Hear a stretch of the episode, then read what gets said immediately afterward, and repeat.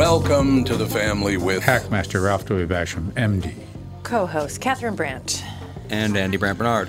And Alex is over at, what's it called? COVID? Caribou. Caribou. COVID boo, whatever. Caribou. She's over at Caribou. She'll be here any minute. We'll be right back. Check the news right after this with the family. Michael Bryant, Bradshaw and Bryant, what's the latest? Uh, we're just trying to represent people who've been injured through no fault of their own. We're trying to talk to them before they talk to an adjuster or before they take a settlement that isn't something they should get based upon their injuries. How many people are out there in different, not in the law business, that love to run around scaring people before you even get to them? Well, adjusters will want to settle cases and they want to close files. So, based upon that, they do what they have to. Um, I think there's a lot of circumstances where they probably act as attorneys where they're not attorneys and they try to explain people's rights or they give them a certain view that if they look at it, and what I always say is this if the adjuster really truly thinks the offer they made makes sense, they'd have them come see us, you know? And that's exactly my question is you have to understand who has the best, your best interest in mind, correct? Well, you want to know what your rights are. You know, whether Yep, or not you yep. decide you're going to hire us or not, that's a choice. It's a free consultation, and you want to understand what your all your rights are and what coverages you have. And plus the fact I hang out with you, so you got to be a good guy if I'm hanging out with you. Eh, maybe. okay. Ladies and gentlemen, Michael Bryant, Bradshaw, and Bryant. Dougie, what's new at my favorite Nissan stores? Well, now that everybody's back from vacation, we can finally get to work. Yeah, easy there, gunpowder. Hey, at least you only took a week. Jayla was gone darn near a whole month. Poor Dan Rush. Anyway, we got some great things happening at Coon Rapids Nissan and Walser Nissan in Burnsville. Read this, and you can add that cool DJ voice if you want to. It's 2020 closeout month at Burnsville and Coon Rapids Nissan. Giant discounts and 0% for 60 months on all remaining 2020s. You also get Walser Care, a 10 year, 150,000 mile powertrain warranty for free. Ah, music to my ears. I love the sound of a good DJ in the morning, but wait, there's more. For the first time ever, you can get 0% for 60 months on the all new 2021 Rogue. The 2021 Rogue is bigger, better, and faster than ever before. For more information on 0% interest on all these great vehicles, check out Coon Rapids Nissan and Walser Nissan in Burnsville and tell them Tommy sent you. I'll just cut out the last bit. Hello, I'm Brad Huckle, President at North American Banking Company. And I'm Mike Bilski, CEO at North American Banking Company. As a community bank based right here in the Twin Cities, we believe in taking the time to get to know our customers and their businesses. And part of that is hiring and cultivating a team of experienced lenders. When your business banks with us, you're not training in a new, inexperienced banker. In fact, our bankers have worked with many of the same customers for years, earning their trust. We get to know you and your business, and you get to know and rely upon us. When your business is looking to capitalize on an opportunity or solve a problem, we'll be here to help you. Tom here. I know Brad and Mike, and I trust that with my banking, they've personally delivered on everything they've just said. So why not bank with my banker, North American Banking Company, a better banking experience, member FDIC, an equal housing lender. Breaking news. Breaking news that we're back. Yep. Breaking news that we're back, ladies and gentlemen. We'll get to Tim in just a couple of seconds. Just want to read a couple of headlines here. Carlson's mask suggestion doesn't go over well. I don't know what this is all about because I don't. Uh, I haven't been watching the news recently. Thank God. But Tucker Carlson apparently is the hottest guy at Fox News, so now they're going to start going after him like there's Oh, no they've tomorrow. been trying to. Oh, yeah. Have they really? They've been going after him for years. yeah, I suppose that's true. Yeah. With vaccinations increasing, lots of people are making the case that it's time to stop wearing masks outdoors. But on his Fox News show Monday night, Tucker Carlson took the argument to a whole new level, specifically in regard to children. He likened it to child abuse and urged viewers to call police if they see it. It's a little, Well, little is a severe little there, over the top. Tucker. It does. It just. It does distress me to see little children with masks on. So you call the 'Cause it police doesn't make any because they're wearing it or because they're not wearing it? Because they're not wearing it. because- Oh, yeah, that's true. I think it's more abusive to make them wear they it. are Yeah. wearing it. I assume. Yeah, I think Tucker Carlson would be I would anti-children think so, masks. yes. Yeah, he is. Yeah. Your response when you see children wearing masks as they play should be no different from your response to seeing someone beat a kid in Walmart. oh my God! Tucker, settle down. Wow. Settle down. Beating Beavis. a kid in Yeah, Walmart. That's, yeah, Yeah. that's no. no Would you guess that Walmart's a big advertiser at Fox News? yes, Probably not. not. Probably now. not. I don't. Does Walmart advertise anywhere? Not really. They don't Well, really need to. I don't think I've television ever they do. seen. They do, yeah. Every so often, Not I much. see like I've seen a couple Walmart TV ads. Well, back in the day, it used to be you know roll rolling back prices and Oh yeah. put on a happy face and all that. But in, in the past twenty probably years, I don't think I've seen more than a couple Walmart ads. Well, not wa- I hardly ever watch a television show that has That's, ads. well, that's like true. That. I don't that's watch true. TV at all, so I don't see ads for really anything. And the ads, and the ads that surface on your pop-up, they just go away. They don't. I don't even see them. That's they're, true. They're just. They could, Yeah. Learn the magic of ad block. Just a couple more comments by Tucker Carlson because I think he's popped a bolt. if it's your own child being abused, then act accordingly, he continues. Let's say your kid's school emailed you and announced that every day after lunch your sixth grader was going to get punched in the face by a teacher. How would you respond to that? That's precisely how you should respond when they tell you your kids have to wear masks on the soccer field. Jeez. And finally, he drew unexpected parallels between vaccinated adults wearing masks outdoors and, well, something else. Watching a vaccinated person, someone with antibodies wearing a mask outside, is like watching a grown man expose himself in public. That's disgusting. Put it away, please. We don't do that here. Well, Oh man. It felt like he was joking, but it's hard Yeah. to say. I'm sure he was joking. But, but he just he goes off the deep end once in a while. Oh, yeah. do you do you believe that this new Apple update is going to give us a little control over our privacy? It No. is? No. Do you, I don't believe it It's either. going to give you a toggle switch that does nothing, it's like it's an elevator door It's launching today. It's a new privacy tool called App Tracking Transparency, which could give us more control over how our data is shared. Yeah, I, I'm certain It that you could. you press that button, and I'm certain that, that you can trust them implicitly. No with problem, your huh? No problem at all. One thing you can't trust is the opinion of Tim Lammers on movies.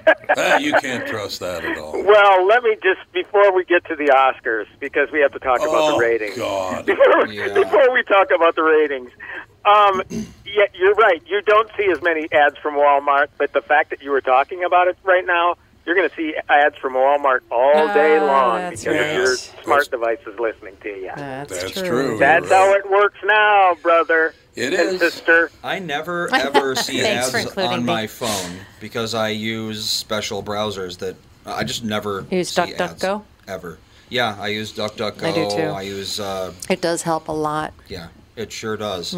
They run commercials on the KQ Morning Show. DuckDuckGo does? Yeah, they do. I don't know how they get their money is the only suspicious thing. Because it's like it's a search engine and, And it's, it's a free. browser. It's free, so Is it open source? One of the open source Well, it's projects? probably, don't it's think probably is. clicks. If I- you click on anything, uh, they get money. I don't know. I guess maybe it's like Brave where they have the built-in ad system. I don't really know. It's just interesting how they they're advertising, which suggests that they're making money off of downloads, but how? I don't know. You can probably Google it.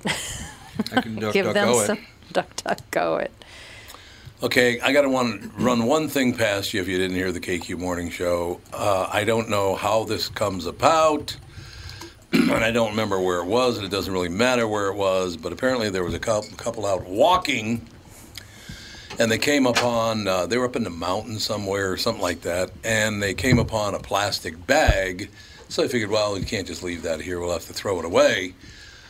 Um, they uh, went to pick up the plastic bag. As they picked it up, they looked inside, and there was a hand grenade inside the bag, the plastic bag. So they call the cops. Oh, it gets much worse. It gets much worse. They call the cops. The cops show up. SWAT shows up. All these people show up. They find it. They look in the bag. There is indeed a hand grenade in there. Uh, but then they, they did their sonar or radar or whatever the hell they do. And they said, it's not a live hand grenade. It's a lighter. It's a sex toy Oh, shaped like a hand grenade. Where are you putting that thing? Aren't those things like three and a half Yeah. inches wide? I'm guessing up the keister. You're thinking up the chute. Hey, hey, Yeah. hey, hey, Hey, hey, careful! You can't single people out, single set groups out like Hey, that. I'm hey. not. yeah, and that's everybody's it. got a Good point. Keister, keister. I know you're right. Got a keister. I know. All people have one. This was in Germany. It all makes sense now. Oh, it was in Germany. Yes. Oh, there we go. There, there you Home go. makes sense now. Those there. crazy Germans. Those Hey, I'm not implying anything, but this is really bizarre. Last night, I had a dream where somebody threw a hand grenade. Whoa! Now, I'm not saying that I had it, it was during a sex dream. It was not. Where did it go? It was like at a, it was, at a, it was like at a you mall or some weird Where- thing, where and it was it like go, I Timmy? all I remember from the dream is that you know you, you somebody threw it, and I grabbed who was ever near to me, and I. I didn't tackle him, but I kind of shielded myself. I was the hero. Mm. Oh, I, I, I, I did. I thought I you were gonna heroically say- protected somebody, Ugh. I thought you were and, going and to I say think you it fell went on off. it. But you know, You fell on the grenade. You took I know one I didn't fall team. on it. We were far away from it, but I was a heroic person who grabbed the person and shielded them from the blast. Good No, for you're you. wrong. You're just like an action hero. Uh, Well, you know, uh, us brave movie critics, you know. Yes, that's what I was thinking. watch enough Die Hard, you become Die John Hard. McClane. I would do that. His name is. Speaking of Die Hards, only diehards, Watch if the I may transition in Yes. a clunky manner, Yeah. watched the Oscars the other night. Oh my God! What a disaster! Below Michael- 10 million for the first time in history. Michael Bryant is the only person I know that watched it, and he's Right. the only person I know that liked it. Well, you know what? I was texting with Mike early. He texted me before the show saying, "You know what? For the first time in my life, I did not know that the Oscars were on tonight." You know, he just he Yeah. just totally uh, got by him. And I said, "Well, um, you know, you're not going to be the only one that's unaware of it, and people are going to, you know, end up tuning out if they get preachy." And right off the bat, they got Yeah. preachy. yeah, they And did. I, I will agree with him, though, that the change of setting was nice. Um, You know, it wasn't your same old, same old. It wasn't a packed auditorium. Um, but of course, one thing I didn't discuss with him, but I read more and more about as the evening went along. It was at Union Station or whatever. Is that where it was? I don't know. I, some train yeah, station. it was. Yep. They had to relocate homeless people because they had to clean it up Yep. so it didn't look Oh, isn't that? It's some boy, a little little contradiction there, a little inconsistency Yeah, there. especially moving. when your best picture wins. Uh, uh, you know, it's about homeless people. That's true. um, but apart from that, yeah, look, it's to the point now where ag- again I had to wa- watch the thing. Um, when they get with the preaching, my eyes just sort of glaze over. I mean, it doesn't even shock me or anything anymore. I will say that there were a couple speeches in there that were fantastic. Tyler if you get Perry? an opportunity, uh, the woman that directed Nomadland about Yeah. kindness, the kindness of human beings, Yep. which is great. And the best one was Tyler Perry Yep. accepting his uh, Jean Hersholt humanitarian Oscar because this guy is the real deal. I- You and I, I have always known he's been the real deal, and I didn't know he was homeless at one point. Oh, I didn't know But that But he either. told a story about being homeless and then helping a homeless woman, and you know it's all about positivity for the guy, and it's about refusing hate against anybody. You know, Against not just anybody, certain yep. individuals, but Yep. everybody. Refuse hate, and it was great. It was such of a great speech. No, when he when he was helped a, a woman when he was homeless, was was he the woman that he helped too? Yeah, he was Madea. he was Madea helping himself. So he didn't good. say that, and that's where I got the inspiration for Madea. No, he said he was walk. He was near his studios at the time. I don't think the ones in Atlanta, uh, because he has this whole compound now, which is pretty cool. Yeah, he does. Um, right. but um, this woman, he got money out right away because you know he was homeless. He knows he's going to give her money. She goes, "No, I just want a pair of shoes." And uh, he brought her to the studio where they had tons of shoes, you know, walls of shoes, and she started crying. You know, Oh. and it was really emotional. Oh my God, what an emotional speech! But again, you know, the whole thing. He called out social media. He called out the 24-hour news cycle about refusing hate. It was so great. It's Yep. such a great speech. So look it up online. You're right. So there were good things to come out of it. But the thing that they really walked into the punch with was oh, let's rearrange the categories so uh, we don't give out Best Picture last. We give out Best Actor last because we're almost certain that Chadwick Boseman is going to win. Um, and then Anthony Hopkins won it, and it was really awkward. Uh, Joaquin Phoenix says, uh, he's not here to accept the award. Uh, good night. that was it. So they, you know, they were expecting Chadwick to win and his widow to give an emotional speech and, and to end the evening like that. But uh, nothing is uh, absolutely 100% with these awards, and they found out the other night.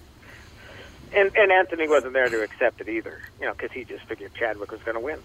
He endorsed Chadwick. Right, he did. Yep, absolutely. Yeah, so, but he was terrific in The Father. He was so good in that. Yeah, you know, it, it's a hard one because again, I think it's a public sentiment, and I did too. I mean, I, you know, it was a hell of a performance. It was a great performance. Yep uh, by Chadwick in this movie. almost painful to watch at times because of the story. Um, but Hopkins' performance is legendary. You know, it just is. I mean, it is about as good as you're going to get. And and I think I've told you this before, reviewing the film. Um, it, it's almost like he's tackling his own fears in a sort of way because he's in his early 80s, and he's he's tackling this whole thing with dementia, and uh, I think that's why he was so compelling in the movie. I I don't know, man. It was it's a it was a it clearly is the best performance of the year. Ah, uh, yeah, I would I would have to agree. I don't know. Like I said, do you think that that Hollywood may learn something? Because it's Hollywood that's creating a lot of the problems in America right now. Yes, by the way, Hollywood is really really pushing an agenda. They're going after everybody they want. Uh, look, they're all multi, multi, multi millionaires. They've got it made. They're never going to take a hit. That's why people who, who run their mouths at that that kind of speed, um, they got nothing to lose. That's why that's why they're able to do. It. They got nothing to lose. They got all the money in the world. They got a great career. You're not going to ding them at all. So they just yeah. keep yapping about yeah, how wonderful. I, I don't think that you know as far as um, the ratings being as low as they've ever been, less than 10 million people, um, is going to make a bit of difference to the people that are usually, you know, uh, flapping their gums the loudest, right? Yeah. I, I don't think it's going to matter because they have everything. They they live in a bubble where everything is given to them. Yep. Um, and then yep. every year the big postmortem is, okay, what can we do different next year to change this to rectify this? Well, cancel it. do yeah. what they used to do. Have it in private in a small setting like they did this year. Actually, this year was probably closest to what you know the actual Oscars used to be like when they started. You know, like a dinner party. You know, um, but uh, yeah, people don't want to be preached to. You know, especially when they have everything, they don't want to be preached to. The only people that want to be I don't know why they can't get that message. The only people that want to be preached to are the people that really agree with the preaching. Yeah. Yeah. I mean, that, that's, that's about it. And that may you know, be because that's who you're going to get. You're going to get your uh, your applause there, and it'll you know feed that uh, whatever you're looking for. Uh, so yeah, yeah, I, I agree. And and you know, it just again, I agree with Mike that it was he, he liked it. I I th- I liked it better than most of the ones that uh, I've seen in the in the recent past. But again, it, it really comes down to the content of the thing, and that's the same. You know, the, the end result is the same. The people winning and preaching is the same. And uh, so they're going to have to do something about that. You know, it, it's remarkable how they always are picking on the craft categories, you know, the costumes, and the, oh, they got to get rid of them altogether. Those are some of the hardest working people on the film. Are yeah. you kidding me? Yep. yep. Don't get rid of them. The people that work live up in Burbank, they're the ones that make that film whether it's yeah. post production, costume, design, all that stuff is right up there. Yeah, so I I totally disagree with getting rid of categories for off the air. I mean, that's don't do that. But the other thing is they didn't um, curtail. There was no orchestra to play them off, so the speeches went as long as they as they went. You know. Uh, so I don't know. It was it was I think it was approaching three and a half hours by the time all was said and done. Again, three and a half hours. Jesus. Yeah, probably three twenty. Was was the just below ten million? Was that the average people, or did it taper yeah. off toward the end, or? That was average throughout the night. It's terrible. Oof. Less than 10 million. Uh, yeah, it was ugly, man. It was really, really ugly. And and then again, because I think you've interviewed her before on the show. Uh, Tanya Roberts was not included in the in memoriam. they always do that to somebody, and I don't know why. The excuse gen- generally is, "Oh, there wasn't enough time Yeah. for an open-ended show. There was not there wasn't enough time." Oh, okay, okay, whatever. Man, Oh, yeah. as many people that go to the movies to only have 10 million people listening, that is I odd. know. Because Eight million. so what's the average movie attendance in America? Well, now it's terrible. Well, yeah, well, I mean now, but but in the, in the past, how many people will go to a movie in the year? Is it 100 million or 150 million? Hmm. Oh, you'd Oh, I'm- think. Yeah, it's hard to say. You know, and people that watch movies, whether it's on TV or you know on streaming or at the theater, you know that it might be as high as 300 million. If you start, you start adding Yeah, kids yeah, and that's things like that, yep. so to only have 10 million people interested in, you know, how these movies have been rated by the professionals, that is pathetic. I have That a is really pathetic. How much is it? I'm wondering how does that even measure up to say a, a, a hit show during a, a regular week? What's viewership like now Oh, for it's like a terrible. It's, yeah, very, Well, yeah. very bad. especially talk shows? Talk shows are just tanking. Oh God, yeah. Let's yeah, they're they're they're really in the dumper. But you know, um, they will fudge with the numbers today to include um, DVR and all that stuff. Yeah. The ratings. They'll come up with a bigger number to, to satisfy themselves, I'm sure. Wait a sec. Is but that there's nothing that can change those overnights, man. and is that nothing. 10 million nationwide or worldwide? I think nationwide, isn't it? Yeah. I think so. It's eight million actually. It's eight point one million. Oh, it's lower. It's Yeah. lower now. Oh my It's God! I lower didn't- yeah. Yesterday they said it fell 58 percent from last year. Well, a million of those are people that are directly directly involved with the whole process. I would think so. you know, yeah. families, families of people who are Yes, candidates, you're you know, right. that Oh, have worked and they've seen. Geez, I want to see how Jim Jim who made those costumes, see how they do. Blah blah. blah. You know, ah man, that is pathetic. Woo. So uh, yesterday I went into share versus rating. I think I got it backwards. Uh, rating is the percentage of all TV households in the country, and share is the percentage of all people watching TV at the time. So if you have a 10 share, 10% of people watching TV watched your show. Uh, the Oscars had a 1.9 rating, so 1.9% of all people with TVs watched the Oscars at some Oh point. God! That Compare sounds that much worse. to, say, Does, The Masked right. Singer, which had an average rating of 1.7. Oh, So it did my just a little bit better than The Masked oh, Singer. Wow. That's pretty sad. Yeah, that's pretty sad. All right. Yeah. Yeah, I had. I don't know. I didn't have any interest in. it. And do you think, Tim, that just because people aren't invested in going to the movies and there there weren't any movies, that's one of the. I mean, obviously the endless endless bullshit that Hollywood spews out doesn't Well, help. you know, I mean, look, I think that there's definitely a disconnect with you know the movies uh, Yeah. that they honor and the movies that people actually see in the theater over the course of a year. You know, a few years ago, actually, it was 2009. They expanded the category to 10 Best Picture nominees because The Dark Knight got screwed and was not nominated for Best Picture, and many people felt it should have been me included. I mean, a lot of people did. You, you've seen it; it's a great movie.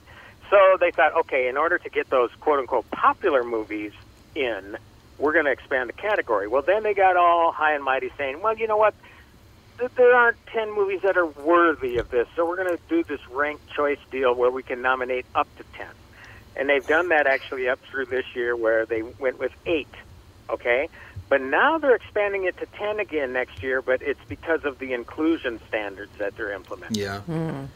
So now they're going, you know, from a different point of view. But uh, whether that's going to actually help out the blockbusters, the people, the, the movies that people actually see, probably not. It, it really hasn't done anything since they did that thing with After the Dark Knight in 2008. So I don't know, but I think yeah, it's mostly why tune into an award show to see them honor a bunch of movies that we haven't seen Right. Or haven't heard of. or haven't heard of. Yeah. I mean, you're, you're, But the interesting thing this year, Ralph, is that they got um, a lot of these. Like Hulu had Nomadland on pretty much two weeks after it debuted in theaters. So a lot of these, you know, opened on streaming this year. So they there were they were accessible, but again, they're still the sorts of off the grid, um, independent sort of film. And don't get me wrong, there are a lot of great independent films, and you know, uh, films like The Father were great, but they're not. It wouldn't have attracted a huge crowd, I would think, if it were in just in the theaters. Yeah, well, I would venture to say that all of the winners are always great films. They were Yeah. they are always great films, but no one see, watches them because they don't want the content. It's a it's, Right. it's it's it's an esoteric content, but they're always well done. I mean, there's nothing ever you know they don't nominate a bad film. You know, like Sharknado doesn't get it. Well, I know Sharknado. Shit. win it every year. Seven. No, no. Generally, it's these downer films that people don't. They're depressing. I mean, look, man, no man. Yeah. Oh my god. Nomadland was depressing. The, The father, was depressing. Yep. Yeah, That's true, I mean, name me one upbeat film. uh, Minari. Yeah, except for Grandma was in rough shape. I know, but it it was more upbeat than It was, yeah, it was. Which was Which one? Minari. Minari. It was really Oh yeah, good. yeah, I think. yeah. So I mean, yeah, you do get those. Yeah, but it's people want people are familiar with the blockbusters. They want to see, and I think that's why people were rooting for Chadwick Boseman, uh, just because of the impact he left with Black Panther. You know, in the Marvel Cinematic Universe, it was it was probably more than that. The people are rooting for him probably didn't even see uh, Ma Rainey's uh, Black Bottom. You know. Yeah, possibly. That's true. You know, I don't so, know anyone that saw that movie. Who knows? Who knows? But I would I would suspect if you went on Twitter and you saw the people griping about Chadwick not winning, it was probably more people that were familiar with his work in the yeah, superhero movie. I'm sure. You know, We but he was extraordinary in that movie, though. we I mean, should it was take a hell of a, of a performance, and and yeah, it really kind of let all of the air out of the balloon when they called Anthony Hopkins' name. I mean, you could hear a pin drop after he said his name. Oh God, it was it was very very awkward. We'll take a break. Be right back. More with Tim Lammers right up to this in the family. As you know, my friend Mike Lindell has a passion to help everyone get the best sleep of your life. Well, he didn't stop by simply creating the best pillow. Now Mike has done it again by introducing his new My Slippers. Mike has taken over two years to develop. The My Slippers are designed to wear indoor and outdoor all day long. Made with My Pillow foam and impact gel to help prevent fatigue, and made with quality leather suede. For a limited time, Mike is offering 40% off his new My Slippers. The My Slippers are so comfortable, you'll want to get some for the whole family, which is what we did. Call 1 800 516 5146 or use promo code TOM, of course. 1 800 516 5146. Use promo code TOM or go to mypillow.com. Click on the radio listener square and use promo code TOM. You'll also get deep discounts on all My Pillow products, including the Giza Dream bed sheets, the My Pillow mattress topper, and My Pillow towel sets. Call 1-800-516-5146. Use promo code TOM. Dan Chesky is here from Dan Southside Marine to talk boats in February. 2021 is all about boat inventory or the lack thereof. Dan's has what you're looking for in the color and model you want. So get in and take advantage of the factory incentives and discounts February offers. Why should our listeners shop for a fishing boat at Dan Southside Marine? We have the latest models on display, like the new Revolution. It features rotational seating from Premier Marine and the new Alumacraft FSX crossover fishing ski. Both are getting tons of attention and grabbing sales from the competition. Dan Southside Marine is packed with pontoons from Avalon, Berkshire, and Premier with all the rebates and incentives we mentioned at the top. Get the family out this weekend and come see these amazing pontoons. And be sure to ask about custom rigged Alumacraft fishing boats this weekend at Dan Southside Marine during our February open house. Dan Southside Marine, six blocks west of 35W on 98th Street in Bloomington. Shop online at dansouthsidemarine.com. There are definitely things to avoid during a Minnesota winter, like licking a flagpole or waiting too long to replace that car battery. But number one on the list is taking a chance on your furnace. Hey, Tom here for Sabre Plumbing, Heating, and Air Conditioning, reminding you that a furnace clean and tune will improve efficiency, reliability, and peace of mind. Or maybe it's time to take advantage of Saber's rebates and upgrade to an energy efficient Bryant system. Don't take chances on your comfort. Visit saberheating.com. Saber and Bryant, whatever it takes. This is that hard rock and roll we play when Tim Lammers is on. Rock and roll, man. Do, do, rock and roll, man. Say, man. If I could switch gears to some streaming, Of course. because there are a couple shows that you must see. Oh, good, because we're looking for new shows. Okay, I'll start with Mare of Easttown, starring Kate Winslet and Guy Pearce on HBO Max. Phenomenal show. Yeah, M A R E. Right, M A. R E, Mare for, uh, of Easttown. Did I say? I always keep saying from Easttown. Mare of Easttown. God, what a great! It's a mystery, murder mystery sort of deal. Winslet has crossed officially into the Frances McDormand territory with this role. Well, that's good. Yes, it's kind of like one of these characters that doesn't give a damn about, you know. She, she, she, she reminds me a lot of Francis in it, and she reminds me a lot. There's a, a, a Netflix show from a well, actually it was AMC, and you can get them all on Netflix still. I hope it was called The Killing. Uh, the name of the actor is Mireille Enos, and she reminds me a lot of her in that show too. Uh, but yeah, Mare of Easttown, only one episode a week, not one of these that you can binge, so you have to wait, which I think is a really, really smart move. It just kind of builds up that anticipation throughout the week. Um, and the other one has been on uh, Netflix for a couple weeks, but it is a docu series called uh, "This Is a Robbery," uh, the world's biggest museum, Oh, sure. uh, the art heist. Oh, yeah, that's yeah. Fascinating. God, I have no interest in art, collecting art, or whatever. We all have our own thing, uh, but it doesn't matter. It is just so damn fascinating because this happened 30 years ago, and they have yet to solve the crime. 13 pieces were lifted from this museum in Boston, uh, worth a half a billion dollars.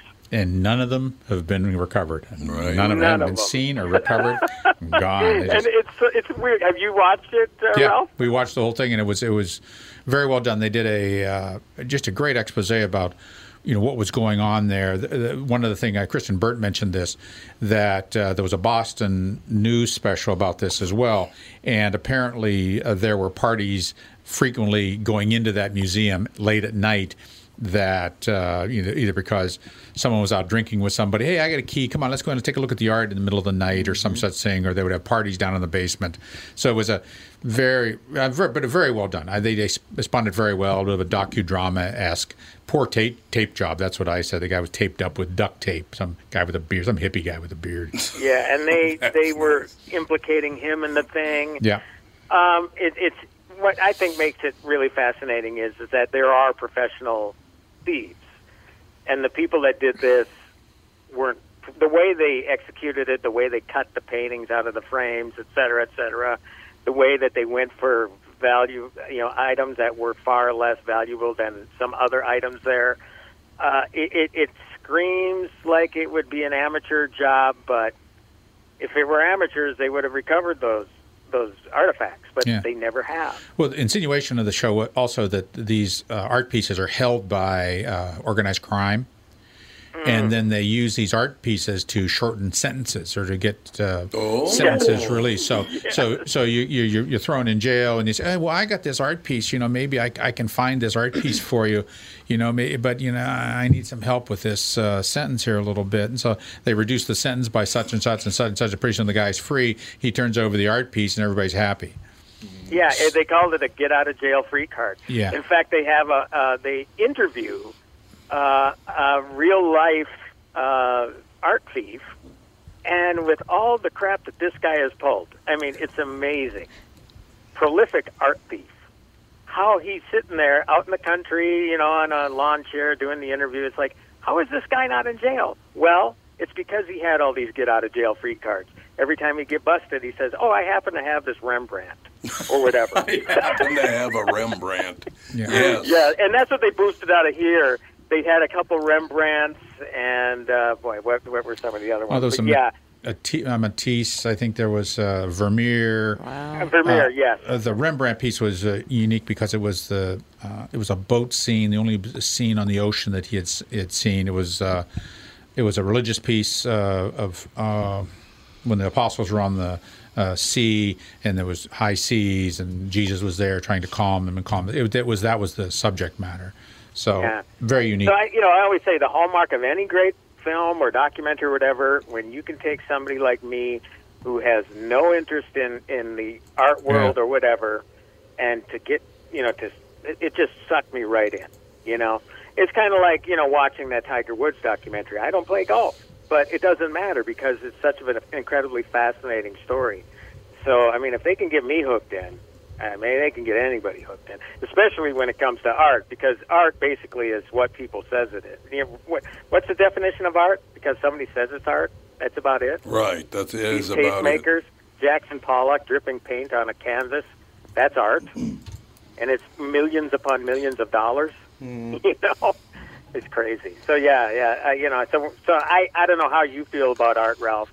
Uh, I know Tommy thinks it's BS. Catherine, how do you feel about the whole uh, value of art?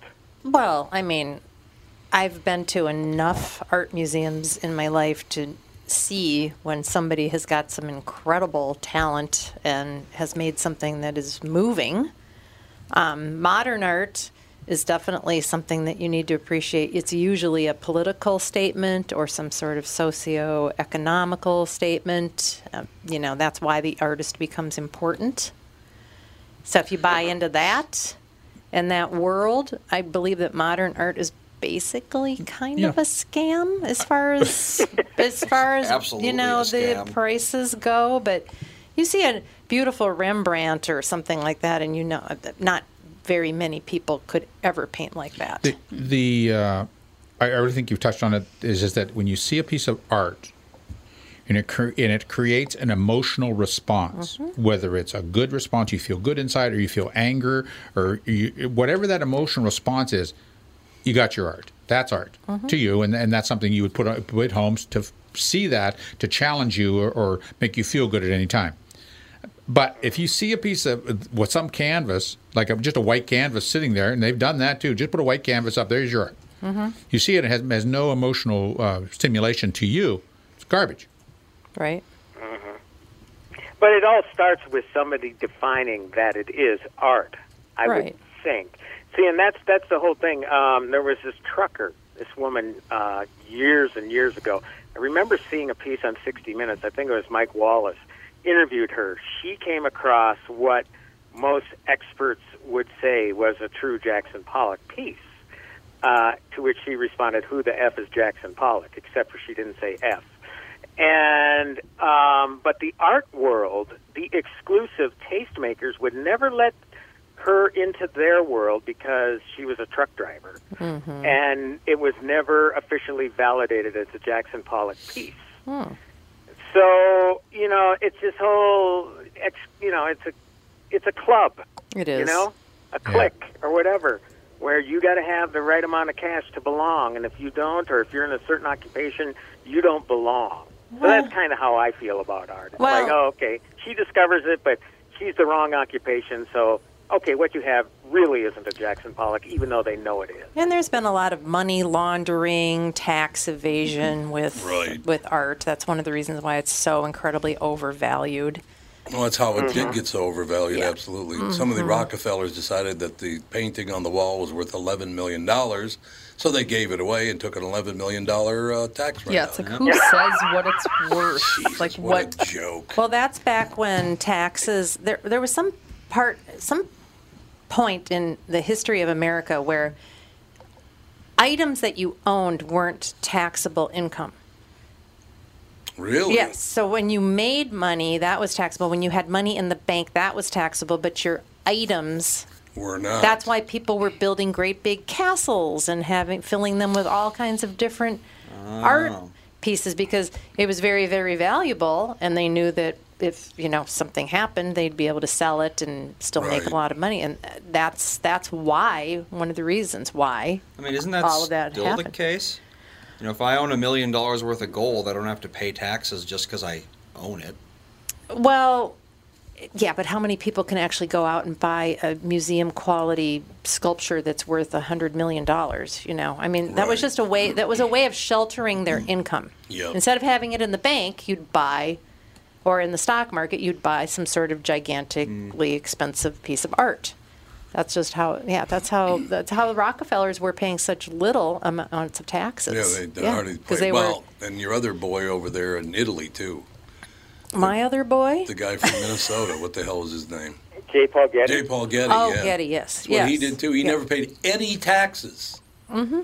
He literally that's hardly because- paid any taxes his whole life because of that. Well, in that series with Donald Sutherland, he explained to the the kid who eventually got kidnapped of how he scams people, and basically it was reinvesting whatever money he had.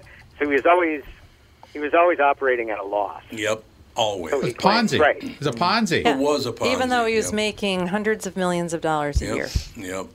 And that's one of the reasons why he moved to Europe, Yep. is because uh, I don't believe that there was property tax over there at that time. In Italy, yeah. That's, well, did J. Paul Getty live in Italy? I thought he did. I thought he lived in the countryside of England or something. May- He probably lived in both. I would. Yeah. My guess is he probably lived in both. Yeah, and, and rather than living in upstate New York, he went over there because he didn't have to pay property taxes Minnesota on his boy, gigantic, on hundred percent. Minnesota boy, Yeah. 10, 10 years old. Minneapolis' own, right? Yeah, Minneapolis' own J. Paul Getty, baby. Yeah. So most of it is uh, it's a racket. It is. a- What's always There you a- go. It's about figuring out all the angles. Mm-hmm. Why do you guys think it is that they're that, that the Biden administration and all these other, you know, I'm not pointing out Democrat or Republican, but this whole fake idea that he's going to double the uh, the tax on rich people, it, it ain't going to happen. It's never ever going to happen because all of the businesses would move out of America and then we'd have no income. Well, we've had that happen before. We've had No, people I know, I know. fleeing. Yeah, I know, but not when it doubled. They've never doubled. Well, probably during the Eisenhower How- administration after be- World War II. Because how are you going to pay for the trillions and trillions of dollars of great ideas that they have? I know it's Yeah. true. And they just what they'll do is just keep lowering, lower. Oh, you're rich. Oh, you make fifty thousand dollars a year. Well, you're rich now. Yeah, You, here's exactly. your here's your tax bill. That's But they do. exactly Well, that's exactly the they don't they don't say what rich is. There's no de- definition of what rich is, and they will not set it in stone. No, it's oh well, you know maybe you're oh yeah, you just they start lowering that bar. Well, what's as they can. amazing to me is that they think that a person that makes a million dollars a year, which granted is a lot of money, is the same as a person that makes a hundred million dollars a year. I know they do It's think like, that's true. You're How right. is that possible? You tax somebody at 50, 60% that has a million, they're down to half a million. Right. Somebody that's got a hundred million, they're down to 50 million. That is still a Fifty million big is still plenty of money. difference. I, I don't understand why they can't come up with what is rich. and that's and, and and I've always said is that any system that tries to to set up a tax system that is oppressive like that Or when you start just- getting to yeah. 60 65 percent 75 percent Oh, punishing. What happens is is that then people get paid in cash people get paid in Right, barter right. things like that i had a friend who worked in the trades and for four or five years he only got paid cash when it, when it was really bad in the 70s 80s Mm-hmm. he only got paid cash he didn't there was no income tax return for three or four years What were the mortgage rates again? Like fourteen percent Yep. or something? Oh, Double- at least. double yeah. digit Maybe interest 17. double digit up inflation double digit 17. unemployment Yep. oh yeah Good God, unbelievable.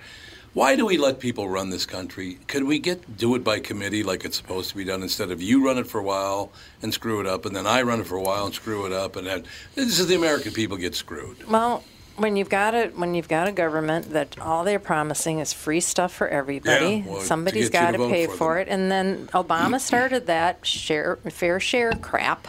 Yeah, he did. Wait, did did the did uh, the kids get their uh, college uh, debt uh, forgiven yet?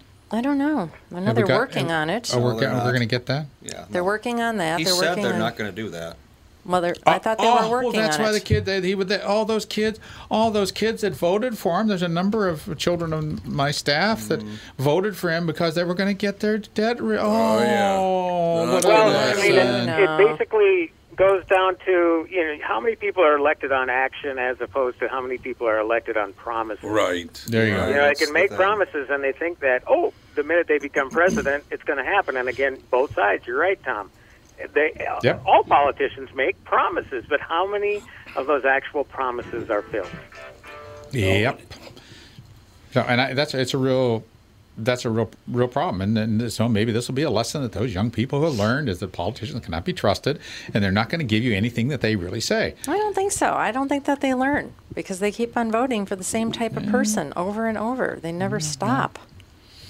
Yeah, they love that free stuff. Oh, I'm going to They give. I'm going love to. the I'm going free to. stuff, I'm going to give you this, and I'm going to give you that. Yeah. Oh, don't you It worry. still doesn't happen, you and they still vote for it. We're going to get that money. Oh, we're going to take it from anybody. Your parents. We'll take it from your parents. There you go. We'll give it to you. We're already forking over. Catherine and I were looking to get like a half a million dollar check from the government for that college tuition, but it hasn't shown up yet. Yeah, could you imagine the last person that? Oh, I just paid off my my uh, fifty thousand dollars student loan debt, Oh, and the next God. day we're going to forgive everybody from here on out. Yeah. From here on out, not you though. And, and, and, and, and they've seen that if they do that, they can't just do it once. They're making education free. Mm-hmm. And that just absolutely destroys the, the higher education system, the scam that that might be. They destroy that, which is a huge support. So they really can't do that. They run No, into they, real can, they issues can't there. do that. You know what's interesting is there so many states that have such good policies for colleges, like Atlanta. I mean Georgia has a wonderful program where if you invest, I don't even know what it is, a couple of thousand dollars a year or thousand dollars a year for a certain amount of time, the state will match it as long as the kid goes to a, a school in Georgia. Yeah, right. And it's it's unbelievable. My friend who does not make a lot of money, her son was all put through school all the way through engineering, all the way through. For I think her total investment was ten thousand dollars. Really? Her total investment, and it got to be put into a tax-free um, fund for as long for as long as she could do it, and it was based on her income and it got matched up and he got to go to and he's an engineer he's making good money and did Paying- very well And he's paying taxes. That's how the system well, works. that's how the system works. You're educate people, right. they get a better job, they pay more taxes. why Real can't simple. we come up with things like that that are beneficial to all members of society Well, I have a question. Since in this family, I paid my college tuition right out of my pocket because it was ninety bucks because I went one day. And the, and the Did you get a parking ti- refund? does that include the parking ticket for you parking illegally? well, no, so it was like hundred and fifteen dollars. Catherine, we paid for all your college education out of our own oh it pockets. took years Po- years Paid both Andy and Alex's tuition. So this family, we picked up our own tab. Why aren't more people doing that? Pick up their own tab that can afford it. I don't know. My, my parents, God rest their souls, they paid for my whole education, There you go. whole thing.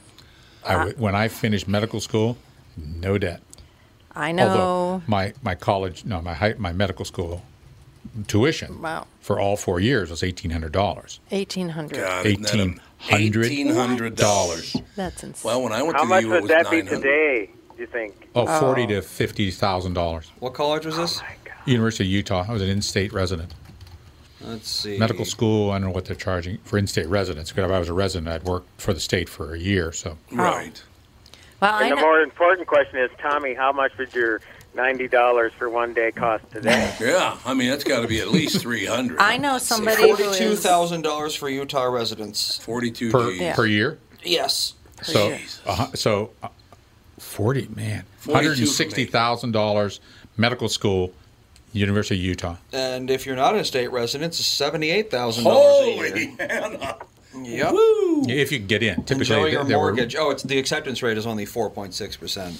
yeah, and most of those are Utah are Utah residents Yeah. and uh, Wichita state. There's not Wichita states. Uh, there's a group of states that do not have medical schools in the West: Idaho, North Dakota, Really? South Dakota, I didn't know um, uh, Montana. So you were given uh, uh, preference. Wyoming. But you still have to pay the out-of-state tuition. Yeah, they may have. yeah Well, but then you're taking on like three hundred thousand dollars worth of debt at the age of 22. The, the the the whole thing about medical school education. If you look at uh, medical, you look at education for college, for medical school, and deferred income while you're a resident. The total investment for to become a physician now is probably anywhere from seven hundred fifty thousand dollars to a million Yeah, dollars.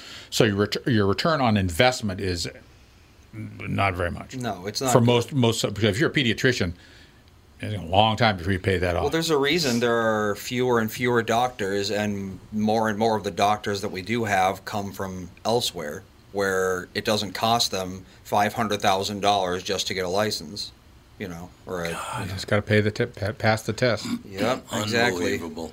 Yeah, Americans are not really becoming doctors anymore. They're becoming RNs or physician's assistants or whatever. Really? 'cause Well, it's now- cheaper and easier, and you basically get the same uh, the same salary. I mean, Oh. you don't, but it's close enough to Yeah. offset the difference in The the, amount of money you have. The return on investment is Yep. so, so and most greater. of the time, when you go to the doctor, you're seeing a nurse practitioner. Yeah, Yeah, that's because that's all they have. Yeah, that's true. No one mm-hmm. wants to be a doctor anymore because no one has, you know, a vault of diamonds to get their career started. How about the Doctor of Rock? They still like that. Still do Well, that and how about going to college and have a, a professor not show up daily and just have their teaching Oh, assistant? God. Basically, a grad Yeah, assistant. what a That scam. too. Hey, That's that's a- another scam. Yeah, I did that for I did that for a year. I was a teaching assistant for for a year at the University of Utah. So settle down there, Beavis. Settle down. Oh. I'm coming. I'm coming across that phone at you.